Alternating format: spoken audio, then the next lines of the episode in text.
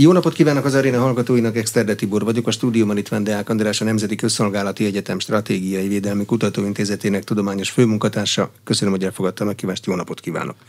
Több mint egy évet támadta meg Oroszország Ukrajnát. Megmutatja azt valami, hogy ez mekkora terhet jelent Oroszországnak, Ukrajnának, az Európai Uniónak, és hogy ezek hogyan próbálnak alkalmazkodni ehhez az egy évhez? Jó bonyolult kérdés az elején. Um, hát igen, tehát hogy ugye egy évre vonatkozó adatállományaink nagyon nincsenek, tíz hónapról tudunk beszélni, mert mondjuk amiről igazán tudunk beszélni, azok, amik a decemberig, decemberre bezáró adatok, és ez nagyon korai. Tehát, hogy ez, ez nem egy, még csak azt mondanám, hogy nem is egy középtávú, ez egy ilyen első észlelés háborúra vonatkozólag.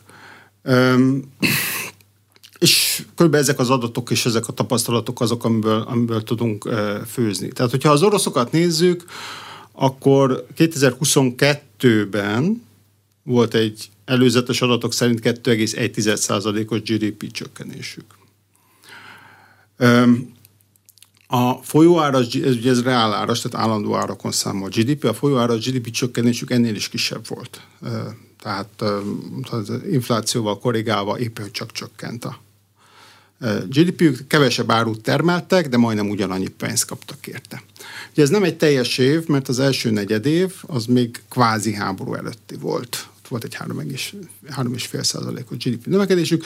Ugye ez messze alul marad minden előzetes becslés. Tehát ez egy sokkal jobb eredmény orosz szempontból, mint amire számítottunk. Jó, de mivel számoltak, akik előzetes becslést adtak, belekalkulálták az azóta megszületett szankciók vélt hatásait is? Ezek nem akkor mi nem?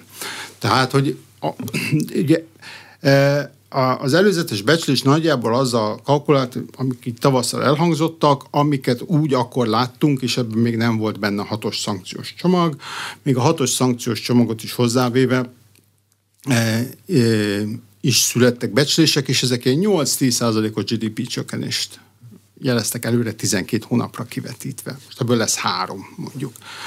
Tehát, hogy ez, ez, ez nem ugyanaz a kategória.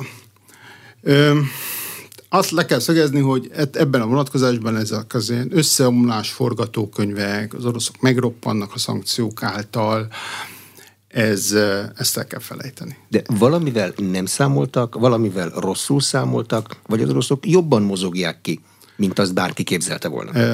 Hát ez egy jó kérdés, hogy, hogy ezek a számítások miből eredtek. Ugye amivel nem számoltak az, nagyjából az, hogy volt egy irgalmatlan geopolitikai prémium a nyersanyagpiacokon tavaly. Ezt nem nagyon látták az emberek. Több komponense volt ennek, ugye az olajárak is, például a Brent olajára tavalyi átlagban a 100 dollár fölött volt. 2013 óta nem volt ilyen. Ezért hiába alakult ki egy diszkont az orosz olajon, annak az abszolútára is jelentősen nőtt még tavaly. De a, a geopolitikai prémium az a háború miatt van? Az a háború miatt volt. De azt nem lehet azért kalkulálni, hogy a háború van, akkor a olajára menni fog fölfele, ez nem hát egy ilyen törvényszerűség? Val- valamennyire lehet, de ugye ezek mindig ilyen visszatekintő modellek, tehát hogy azt mondják, hogy jó, hát most kitört egy háború, akkor pár napig e, így marad, augusztusig maradt így. Tehát augusztus óta kezdett el csökkenni az olajár, azt lehet mondani, hogy a, az év mondjuk első fele, és mondjuk a nagyobbik fele, az egy nagyon erős olajár mellett zajlott, ugye, és, és az amerikai dollár is nagyon erős volt. Tehát, hogy ez nem, nem egyszerűen arról volt szó, hogy a, a az olajár volt nominálisan magas, hanem ez egy magas dollárolajár volt. Szintén nem lehetett számolni a földgázárakkal, ami normális esetben nem egy nagy tétel, különben az orosz exporton belül, tehát egy ilyen 20%-át adja a szénhidrogén exportnak. Ehhez képest most ilyen történelmi árak voltak. Megint csak azt mondhatom, hogy őszig. És a, és a nyersanyag piacon volt egy hatalmas bevételük az oroszoknak. De földgázárakkal miért nem lehetett számolni? Az nincs valamilyen módon az olajárakhoz kötve? Nincs. Nincs. nincs Tehát nincs, teljesen nincs, szabad hát piac, a, olyan, amilyen. Ezt elkötöttük az olajáraktól, így retrospektív ez nem volt egy okos dolog. Európai tőzsdei árak voltak, egy olyan kontinensen, ami 90%-ban ugye import függő, és az oroszok manipulálták ezt az árat és hatalmas bevételük volt belőle. Tehát ugye az oroszoknak ilyen soha nem volt. Tehát az elmúlt 30 évben, és szerintem előtte sem volt, megközelítőleg sem ekkora külkeraktívumuk, ekkora bevételük, ekkora költségvetési bevételük, rubelben számítva, mint tavaly, amit ugye mégis bele tudtak önteni ebbe a háborús gazdaságba. E, ennek különben vége. Tehát ez lehet tudni, hogy ez véget ért. Sokkal gyengébbek lesznek a nyersanyagárak, és ez már látszik mind a költségvetési, mind a külker folyamatokon, hogy még a tervezésen is, tehát még az oroszok is tudták azt, hogy kevesebb szénhidrogén bevételük lesz idén, mint tavaly volt. Tehát, hogy e tekintetben ez a hatás most érkezik, és ezt a hatást fejeli meg az decemberben és a februárban bevezetett két olajszankció. Miért van vége ennek az időszaknak? Mert megnyugodtunk, azt hiszem. Tehát azért, azért nagyon meredek ötletek születtek mind a két tehát volt egy teljesen új helyzet, volt egy olyan háború, ami a világ legnagyobb szénhidrogén exportőrét érintette.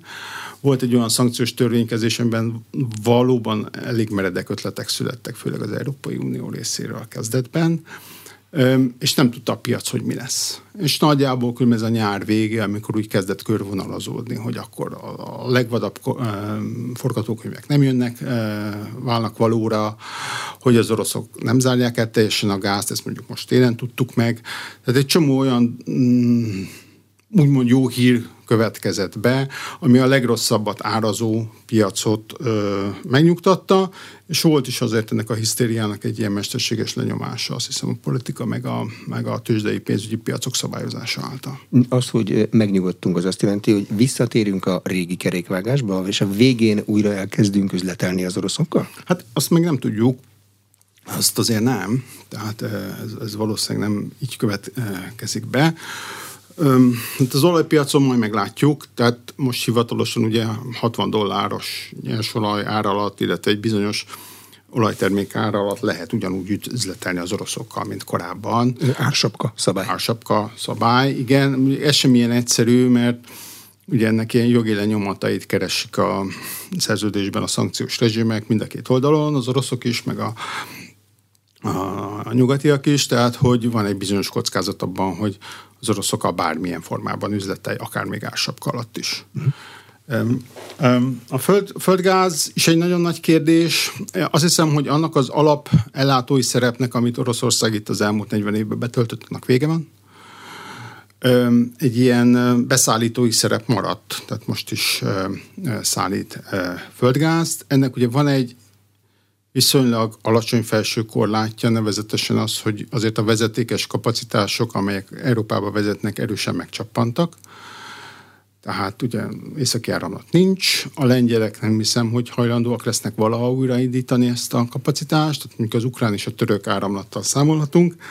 E, ennek a kapacitásnak a volumenéig esetleg visszatérhetnek az oroszok az európai piacra, e, meglátjuk. E, jelen pillanatban azért azt, én azt látom a, a, a gázpiacon, hogy az oroszok nem e, teljesen vesztették el érdeklődésüket a pénz iránt, fogalmazunk így, nem zárták el teljesen a földgázt, mindenki ettől félt. A Nemzetközi Energiaügynökség számításai, és ezek elég komor számítások voltak idén térre, azok úgy számoltak, hogy nem lesz egy köbméter orosz gáz sem.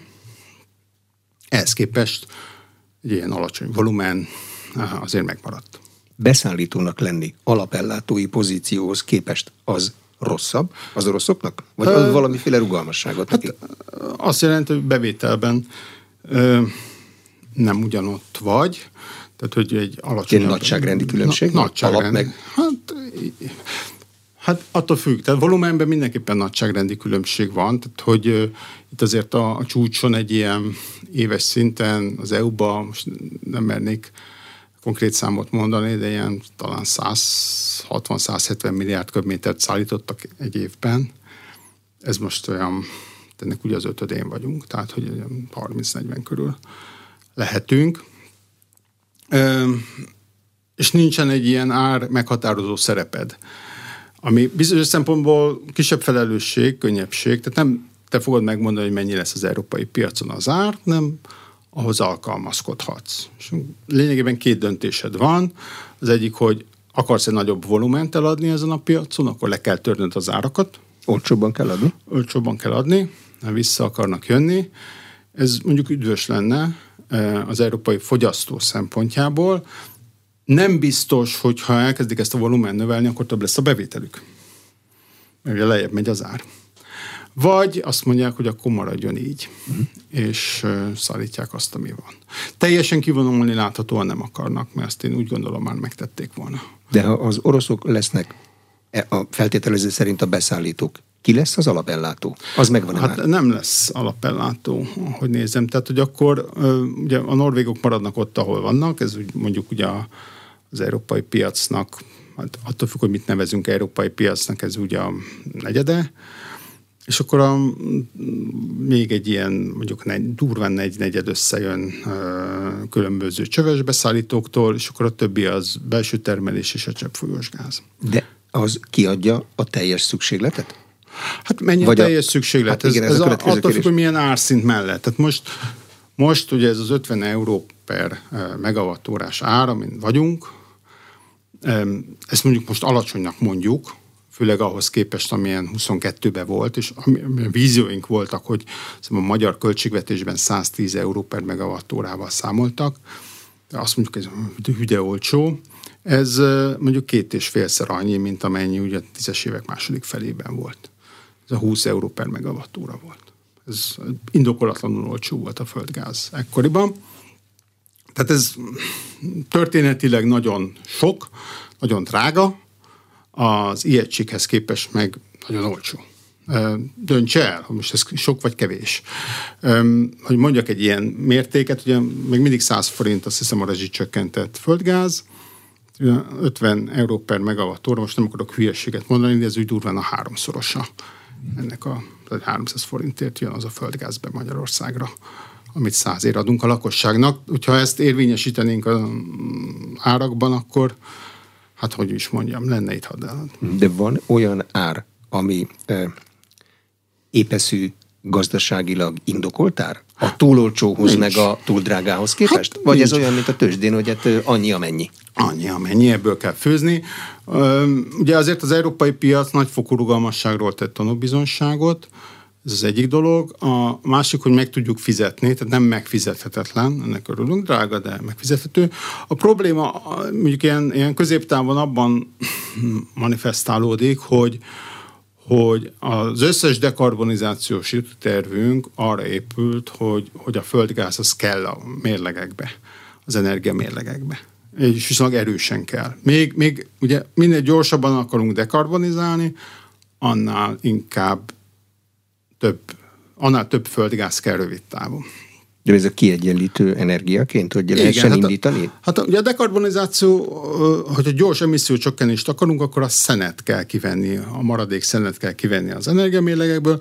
Minden második ö, szénből generált kilovattórát által, azt a földgázból nyerjük. A másikat azt a megújulókból. Tehát, hogy, hogy és mindenki azzal kalkulált, hogy ezt a földgázt, ezt majd 20 euró per megawattért vesszük. Na most ehhez képest most itt van ez az 50 euró per megawattórás ár, amit nem gondolok egyensúlynak, mert nem tudjuk, hogy tehát most egy ilyen, ilyen e, volatilitás után nem tudom, hogy hol van az egyensúlyi ár, majd meglátjuk, de mindenképpen drágább lesz, és ez mondjuk a kőkermérlegekre nem vett túl jó fényt a jövőre vonatkozólag, tehát hogy egy drágább földgázzal kell a dekarbonizációt végigcsinálni, ez rossz hír e, mindenképpen, e, még hogyha nem is teljesen rossz hír, mert végül is egy foszilis e, üzemanyagról van szó. Ha vége van a nagyon drága geopolitikai bónusz időszakának Oroszország számára. Miből fogja tovább finanszírozni a háborút, amire azt mondják, hogy az csak mindig egyre drágább és drágább lesz, hogyha haladni akar a harcmezőn? Igen, hát nem tudjuk, hogy mennyire akarnak haladni, meg hogy pontosan be, bekerül. Tehát, hogy az, az látszik, hogy, hogy hát főleg a költségvetési folyamatok nagyon rusnyák az oroszoknál. Tehát már tavalyi év vége is elég ronda lett. Ugye január-februárban megcsinálták az egész éves hiányt, és minden, minden soron visszaesés van.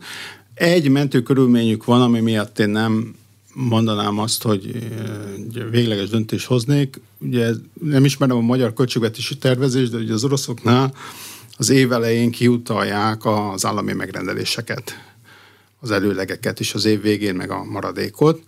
Tehát az tavalyi évvégi hiány és a mostani évvégi eh, hiány nagyon nagy része valószínűleg arra vezethető vissza, durván ugye az 50 a hogy az állami megrendelések soron eszetlen nagy hiányuk van. Ami nyilván a hadsereggel és a háborúval függ össze. A rövid távon erre ö, ott van az úgynevezett nemzeti jólépíti alap, ami ugye egy ilyen régóta létező az oroszoknál megszokott anticiklus politikának egy intézménye, amikor magas volt a szénhidrogén ár, akkor félreraktak, és amikor pedig voltak alacsony szénhidrogén áras időszakok 2008-9, 2014 után, akkor ezt visszaöntötték a gazdaságba. Most ezt használják, Ebben a ma meglévő rubel mennyiség papíron, ezt hangsúlyoznám, az annyi, mint egy, egy nagyon jó évnek a szénhidrogén bevétele. Ez soknak vagy kevésnek számít? Az soknak Sok. számít, azt kell mondani, hogy a GDP-nek ugye 7%-a, talán 8 is megvan.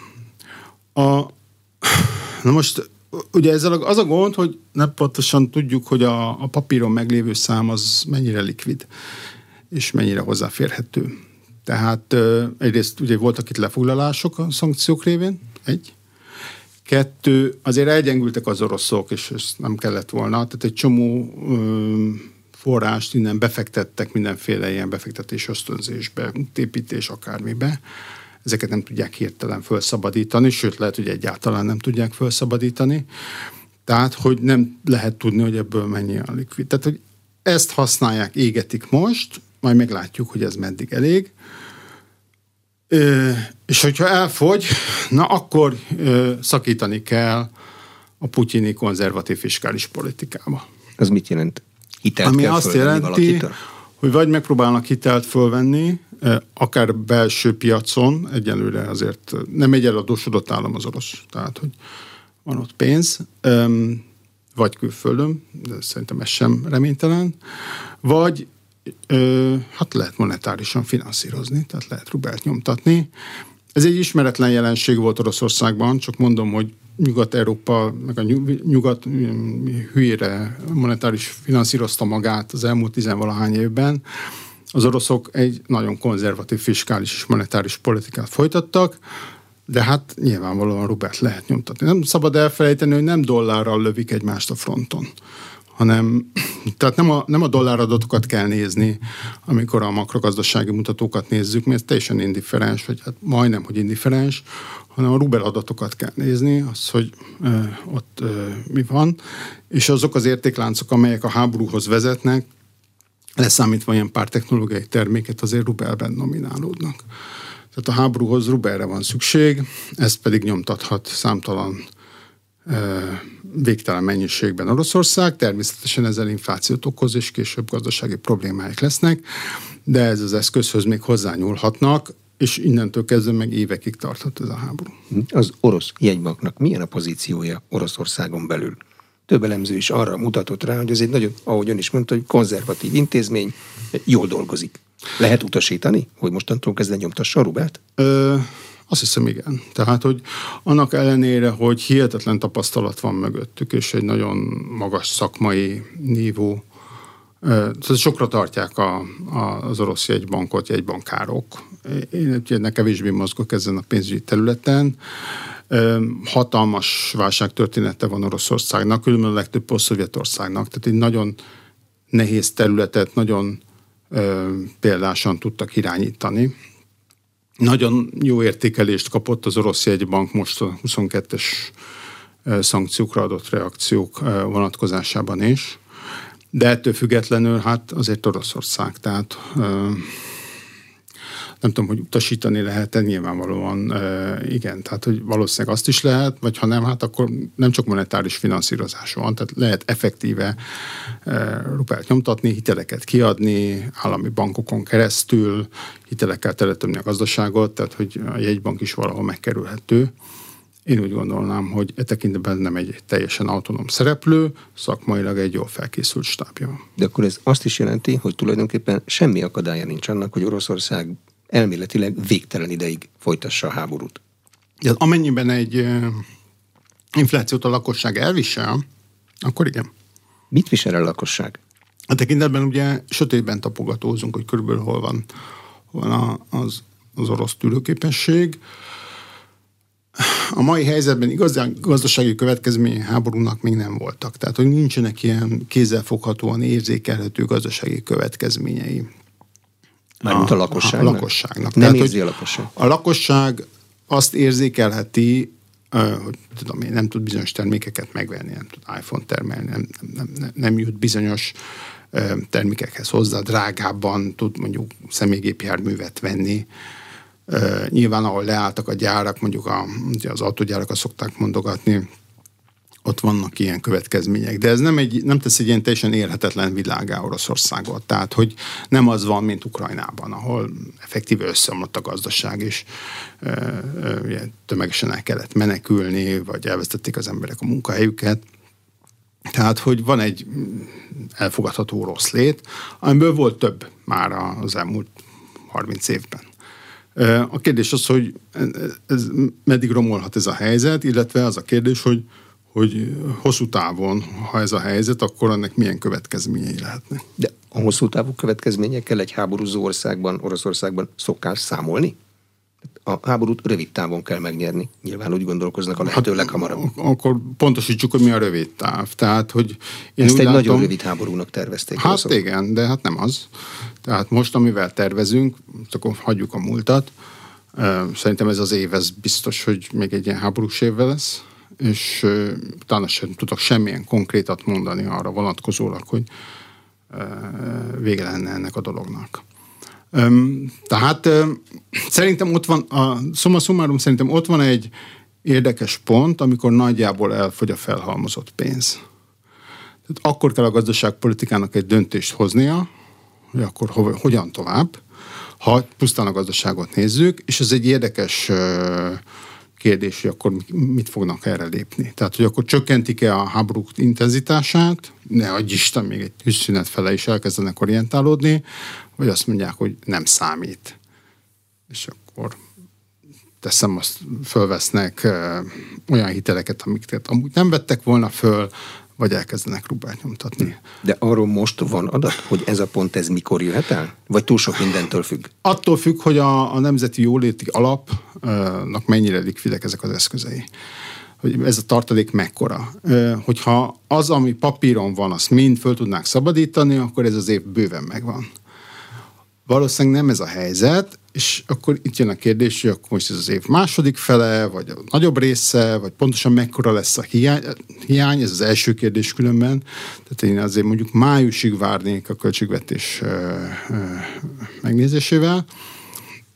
Ez egy, ez, egy, ez egy fontos kérdés. És hát akkor van még egy csomó olyan gazdasági kérdés, nyilvánvalóan, ami nem a költségvetéshez kapcsolódik, nyilván ez a technológiai problémák, amelyek előbb-utóbb jelentkezni fognak, Nyilván mondjuk ezek a vagyonosabb rétegnek és mondjuk az állami bürokráciának az elégedetlensége a helyzete, de, de azért alapvetően, hogyha ha azt nézzük, hogy van-e pénz a háborúra, akkor azt mondom, hogy az első cezúra ott van, amikor a Nemzeti Jóléti Alap elfogy. Új hírek láttak napvilágot az északi áramlat felrobbantásával kapcsolatban. A hajót Lengyelországban bérelték, és adatok szerint megtalálták rajta a robbanó szer maradványait. Ebből milyen következtetéseket kell levonni első körben egy elemzőnek? Um, hát annélkül, hogy ilyen végleges verdiktet hoznék, azt hiszem, hogy a legfőbb üzenete ennek, hogy azért az orosz szállt, azt majdnem, hogy el lehet felejteni. Tehát, hogy nem nagyon emlékszem olyanra, hogy az oroszok, hogyha valamit csináltak, és megtehették volna hazai bázison, akkor azt idegen bázison tegyék. Tehát nem béreltek volna Lengyelországban hát, hajót? Valószínűleg Kaliningrádból mentek volna, e, és hogyha nem érik őket tetten ott a helyszínen, akkor onnantól kezdve már bizonyíthatatlan az ügy. Nem igen, Mert akkor volna... a hajó nem ott van, hanem Kaliningrádban, nincsenek nyomok, nincs nyomozás, el lehet felejteni. Tehát, hogy biztos, biztos lehet hozzá mesét keríteni, hogy még azt is akarták, hogy az ukránokra tereljék a gyanút, vagy hülyék voltak, vagy mit tudom én, de azért nekem fejlődnöm kell paranoiából és russzofóbiából, hogy ezek után ugye az oroszokra gyanakodjak. De érdekük bármi fűződhetett hozzá? Hát, még, még azt el tudtam volna képzelni, különben, hogy valamilyen fura logika mentén. Azt mondják, hogy akkor fölrobbantják. Nem tudom, egy háborús helyzet van. Tehát, hogy még a motivációt ugye el tudtam volna képzelni, de hát, hogy aztán ezek után viszont nagyon kis esélyt adok ennek. De ha nekik ezzel lecsökkent az esélyük, akkor kiné nőtt? Akkor, akkor, akkor nagyon csúnyán néz ki ez a dolog. Mert ugye az összes többi, aki szóba jön, az vagy NATO, vagy NATO szövetséges ország, vagy annak valamilyen szervezete, vagy, vagy, vagy állampolgárai. És hát akkor azért nem minden érdeke, azt hiszem a nyomozásnak, hogy elsikálja ezt az ügyet, mert, mert onnantól kezdve, hogy találnak valami felelőst erre, akkor a szankciót is kell társítani. Ha állam volt, akkor állam akkor, ellen, ha igen. magánszemély hát, volt, akkor a honosa igen. állama ellen. Tehát, Tehát hogy az oroszok, azért emlékszem, hogy a NATO milyen nyilatkozatot hozott ennél a, a vezetékrobbantásnál, meg emlékszem, hogy mik elhangzottak, hogy ez egy NATO terület elleni támadás, stb. stb. Tehát nem lehet akkor szó nélkül ezt hagyni. Az oroszok nem támadtak meg NATO területet, míg most valaki megtámadta. Ö, nehéz. Tehát, hogy, hogy is mondjam, igen, hát e, ez az a helyzet, amikor az elvek, meg a stratégiai érdekek valamikor ütköznek, amit nagyon nehéz kezelni. Jó, de stratégiai érdeke kinek fűződhetett? Ez egy német-orosz viszonyt biztosító vezeték volt. Ők üzemeltették, az ő pénzük volt benne. Uh-huh. Valaki harmadiknak? De hát ki a harmadik? Hát Ö, igen, tehát hogy, na most, én most, most nem akarok ö, nyilvánvalóan ö, ö, találgatni. Mindenképpen, tehát ami, ami szerintem fontos, az valóban az, hogy ugye ez egy szabotás akció, amit ha nem szankcionálunk, akkor bárki azt mondhatja, hogy ja, hát én is szeretnék vezetékeket robbangatni az EU területén, tudok, tudok is egy jelentkezőt erre, hogyha nincsen szankciója, akkor például Norvégiában vagy Lengyelországban milyen jó lenne fölrobbantanom pár vezetéket, hisz itt a precedens, nem történt semmi. Tehát ezt addig lehet ugye fenntartani, amíg nincs meg a felelős. Innentől kezdve én úgy gondolom, hogy a stratégiának az, hogy eh, eddig és ne tovább, tehát hogy ennek a nyomozásnak ne legyen e, konkrét gyanúsítottja. Ha már vezetékeknél tartunk, az hogy lehetséges, hogy az Ukrajnán átvezető vezeték sértetlenül üzemel? A háború elején még voltak ilyen kérdéseink, hogy mi lesz a kompresszorállomások áramellátásával, de azok tökéletesen mennek azóta is. Hát igen, ez egy furcsa kérdés, ez egy ilyen háború. De a 14-es is ilyen volt, tehát akkor is nehéz volt megérteni, hogy végül is akkor is agresszió érte Ukrajnát, átvették tőle a krémet, ettől függetlenül az energiállátás köszönte szépen jól van. Nyilván van ennek egy, megint csak egy ilyen stratégiai oldala, hogy az európai fogyasztók ezt igénylik, tehát hogy mondjuk volt egy ilyen ha egyáltalán Ukrajnának szándékában állt volna elzárni az olajat meg a gázt, akkor a tulajdonú fogyasztók ragaszkodtak ahhoz, hogy ezt ne tegye, és nehéz a szövetséges vagy a támogató ellenére tenni. De azért úgy tűnik, hogy a, az ukránoknak sincs nagyon ellenére. Tehát ebből bevételük van, nehéz ezt megmagyarázni, hogy ez miért van így, így van.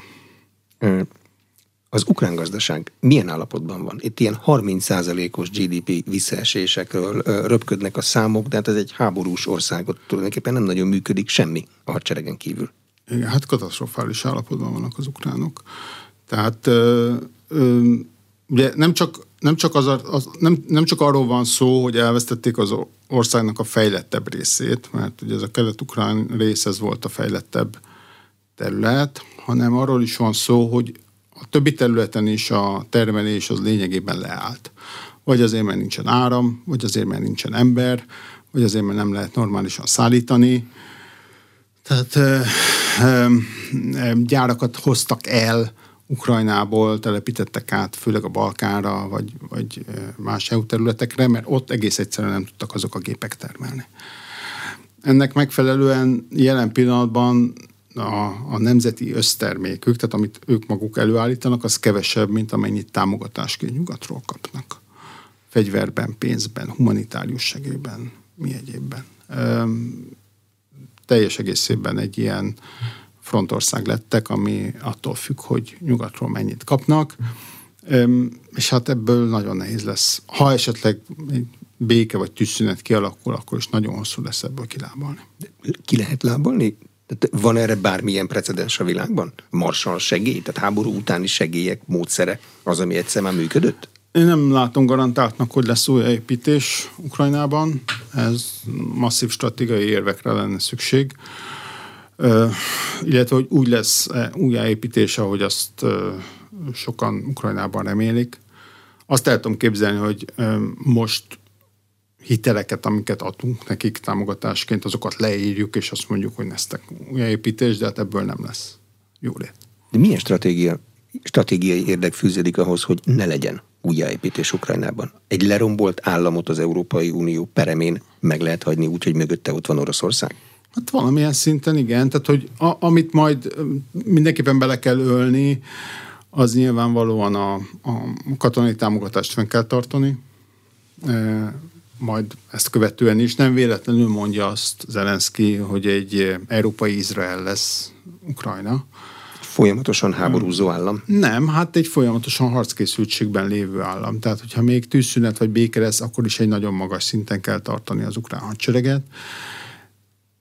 Nyugati technológiája lesz, most egy nagyon tarka technológiája van, ezt vagy rendbe kell rakni és ez azt jelenti, hogy ebbe folyamatosan pénzt kell majd tenni, tehát hogy ez nem egy egyszeri, most háború van és adunk nekik ezt, azt, azt, ezt fenn kell tartani hosszú távon, és valamit kevés pénzt még adni kell nyilván, de, de nem, abban nem vagyok biztos, hogy egy ilyen nagy, újjáépít, több százmilliárdos újjáépítési keret lesz, amiről itt szó van, hát ebbe egyáltalán vagyok biztos. hogy, hogy fog lesz. kinézni egy elpusztított infrastruktúrájú állam, amelynek egyetlen működő eleme a laktanyák meg a hadserege? Igen.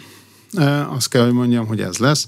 Sok függ attól, hogy hány ember megy vissza, ebben sem vagyok túl sok. Miért mennének vissza, ha nem építik Nehéz, újjá? nehéz. Ahogy, ahogy múlik a háború, és most már azért vannak számaink, hogy abból a durván 10 millió emberből, aki elhagyta Ukrajnát, ennek most már negyede munkát talált.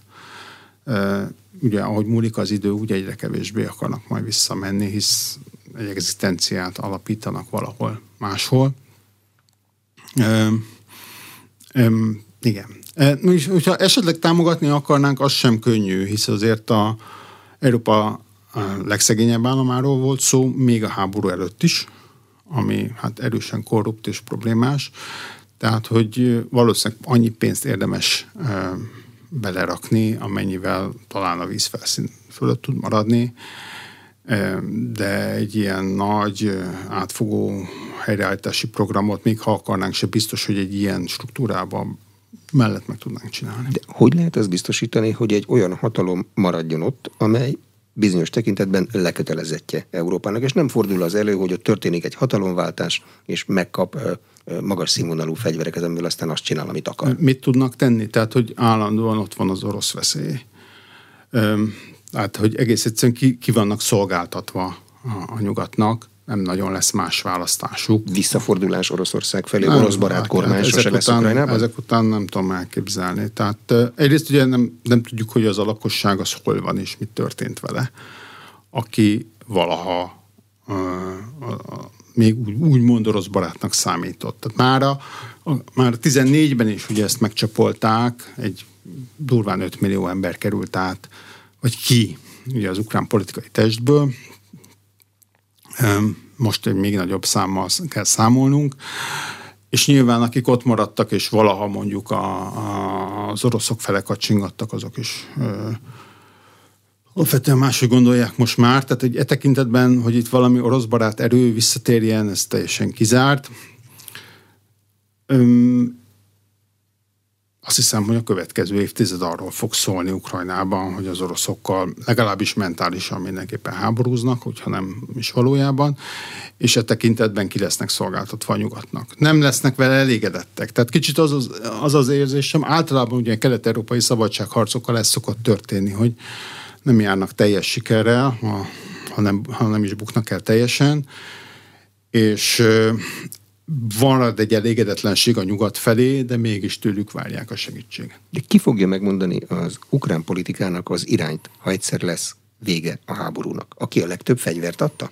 Vagy aki a legtöbb napi segélyt biztosítja egy szétrombolt államnak? Hát nem tudom, hogy kell-e irányt adni, már milyen értelemben kell irányt adni. Tehát, hogy nyilvánvalóan... Kitől fog ha, függeni az ukrán politika?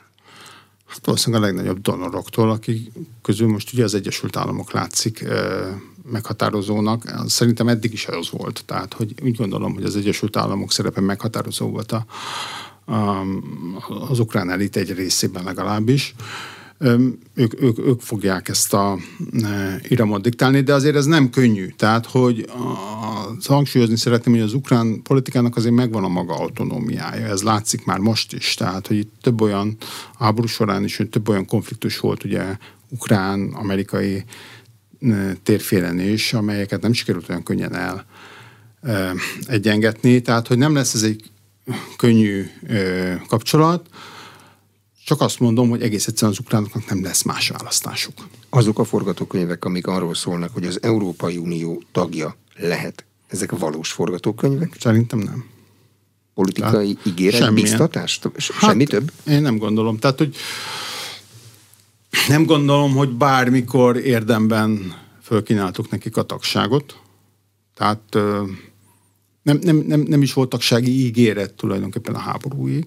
De a háborúban már van, volt. A háborúban volt, de hát tudjuk, hogy egy tagság ígéret a Balkánnak most már 25 éve van, lassan 30, és azért nem nagyon kerültek be a Balkánról új államok, tehát a, amit Nyugat-Balkánnak hívunk, Szerbiát, Albániát, Macedóniát, egyebeket, nem.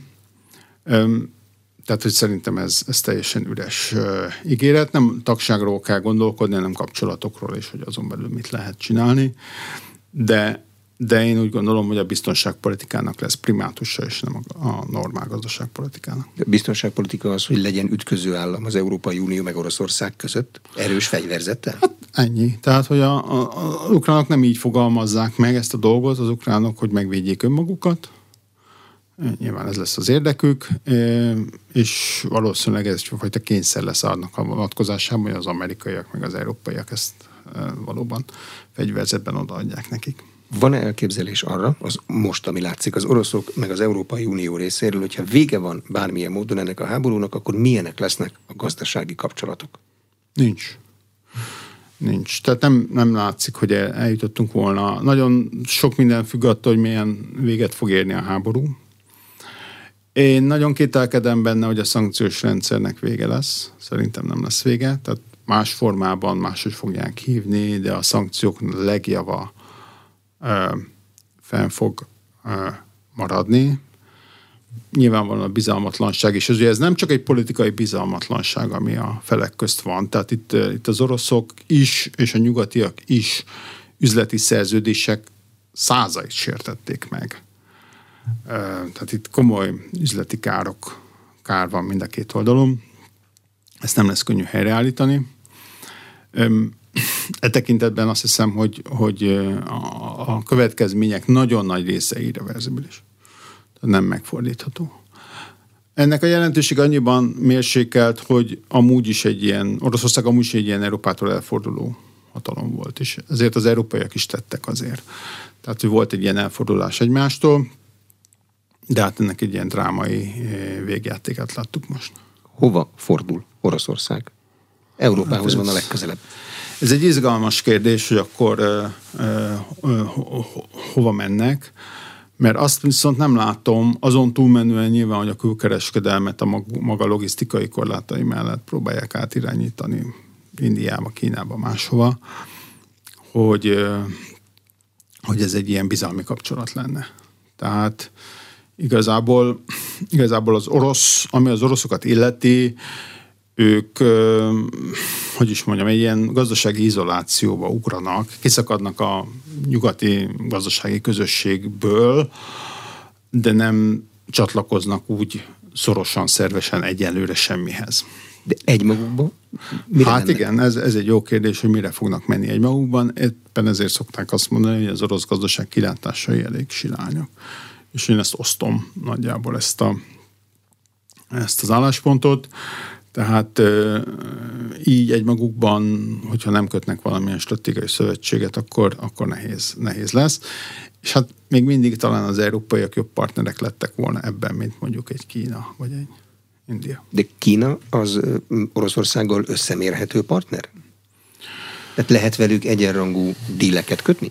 Hát valószínűleg lehet, csak, csak azok nem olyan jó dílek. Tehát, hogy általában ez így szokott lenni, hogy, hogy nyilván a, a mondjuk energetikából hozzak egy ilyen példát, ugye az oroszok kínálgatják a nyugat-szibériai földgázt a kínaiaknak, ezt eddig mi kaptuk, már egy ideje, a kínaiak azt mondták, hogy hát így nem érdekel minket, esetleg úgy érdekel, hogyha a termelést is megkapjuk.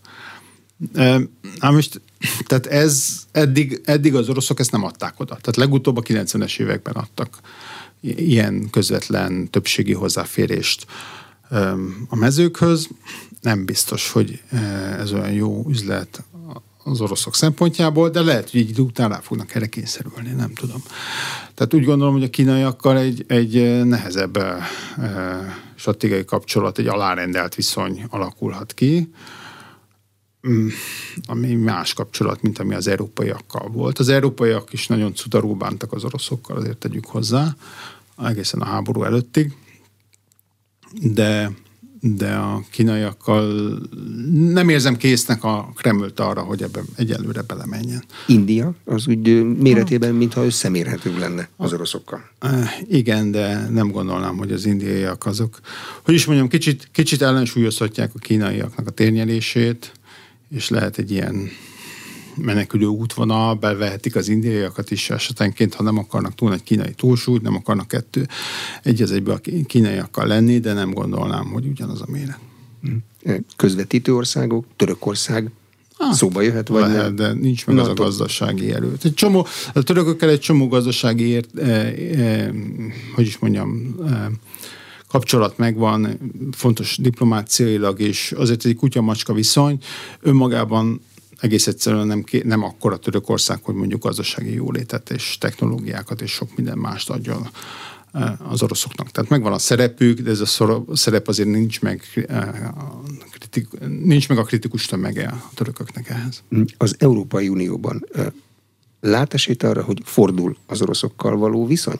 Mégiscsak hosszú ideig együttműködtünk velük, nyersanyag, energia, minden. Vagy a háborúval ennek vége? Tehát bizonyos dolgokatban, hogy is mondjam, lehet engedni. Tehát például mondjuk úgy, mondjuk az olajpiacon én úgy, gondolnám, hogy is mindegy. Tehát, hogyha a háborúnak vége, akkor az olajszankciók feloldhatóak. Szerintem. De ez mondjuk az kell, hogy, hogy a háborúnak legyen vége, lehetőleg nem Vladimir Putyinnak hívják az orosz elnököt, ez megbeszélhető. Gázba is mondtam, hogy bizonyos mértékig vissza tudnak jönni az oroszok idővel. Csak csak ez már nem ugyanaz, mint ami volt korábban. Tehát nagyon, hogy is mondjam, tehát, hogy Azért nem érdemes erről spekulálni, mert egyelően a háborúnak nincs vége, és nem tudjuk, hogy ez hogy fog befejeződni. Akkor, hogyha ez a hogy is mondjam, ez a, ez a rossz viszony fennmarad, és Oroszország Ukrajna jelentős területeit annektálja, és ott marad, úgy gondolom, hogy a szankciós rendszernek a legjavát ebben az esetben fenn kell tartani. És fenn is fogják tartani hosszú ideig. Miből fog élni Európa? Addigra megépülnek az energia meg a nyersanyag útvonalak, és megfelelő áron hozzá fogunk jutni? Mert a mi iparunk az a világ piaccal versenyez, vagyis kell hozzá viszonylag jó áru energia, meg technológia. Én, én azt mondanám, hogy az orosz leválás az annak ellenére, hogy augusztusban, szeptemberben tavaly teljesen pánikszerűen éltük meg ezt a dolgot, már azt lehet mondani, hogy ez, ez úgy tűnik, hogy ez ilyen megfizethető és végrehajtható dolog. Tehát a földgázból gyakorlatilag leváltunk az oroszokról.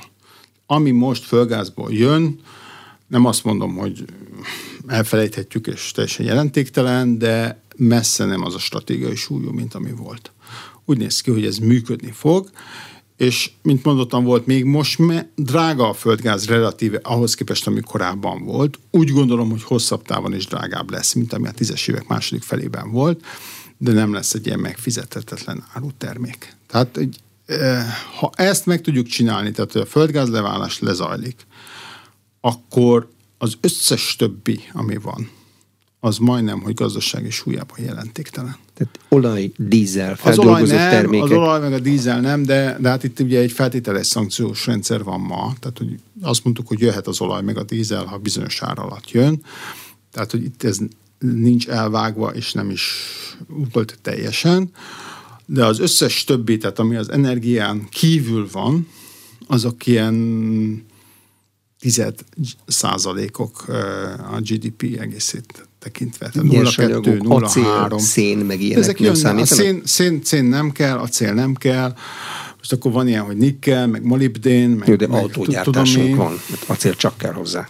Vagy annyi van nekünk, hát igen, mint csak lehet acél, gyártani? acélgyártás az nem egy ilyen Oroszországban koncentrált dolog, hogy csak Oroszországban legyen. Most nem tudok egy ilyen konkrét acél számot mondani, hogy az európai acél uh, felhasználás hány százaléka jött Oroszországból évtizedekig különben kvóták voltak, hogy ne jöjjön annyi orosz acél. Tehát ez egy hosszú vita volt a 90-es, 2000-es években, egész egyszerűen túl olcsó volt, és volt elég acéltermelés Európában. Tehát úgy gondolom, hogy be tudjuk hozni Dél-Koreából, vagy bárhonnan ezeket a dolgokat.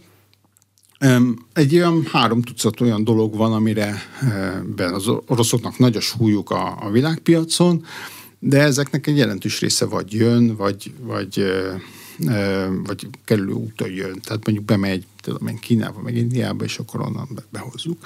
Tehát nincs nem látom azt, hogy igazából az oroszok kezében lenne bármi adó. Gabona?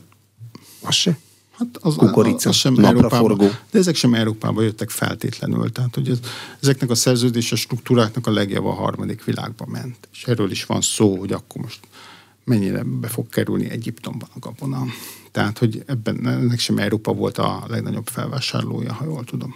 Itt rakottuk át, az igaz, de, de nem európai országokba jött. Az elmúlt egy órában Deák András a Nemzeti Közszolgálati Egyetem Stratégiai Védelmi Kutatóintézetének tudományos főmunkatársa volt az aréna vendége. A műsor elkészítésében Illis László, felelős szerkesztő Király István Dániel, felelős szerkesztő és Módos Márton főszerkesztő vett részt.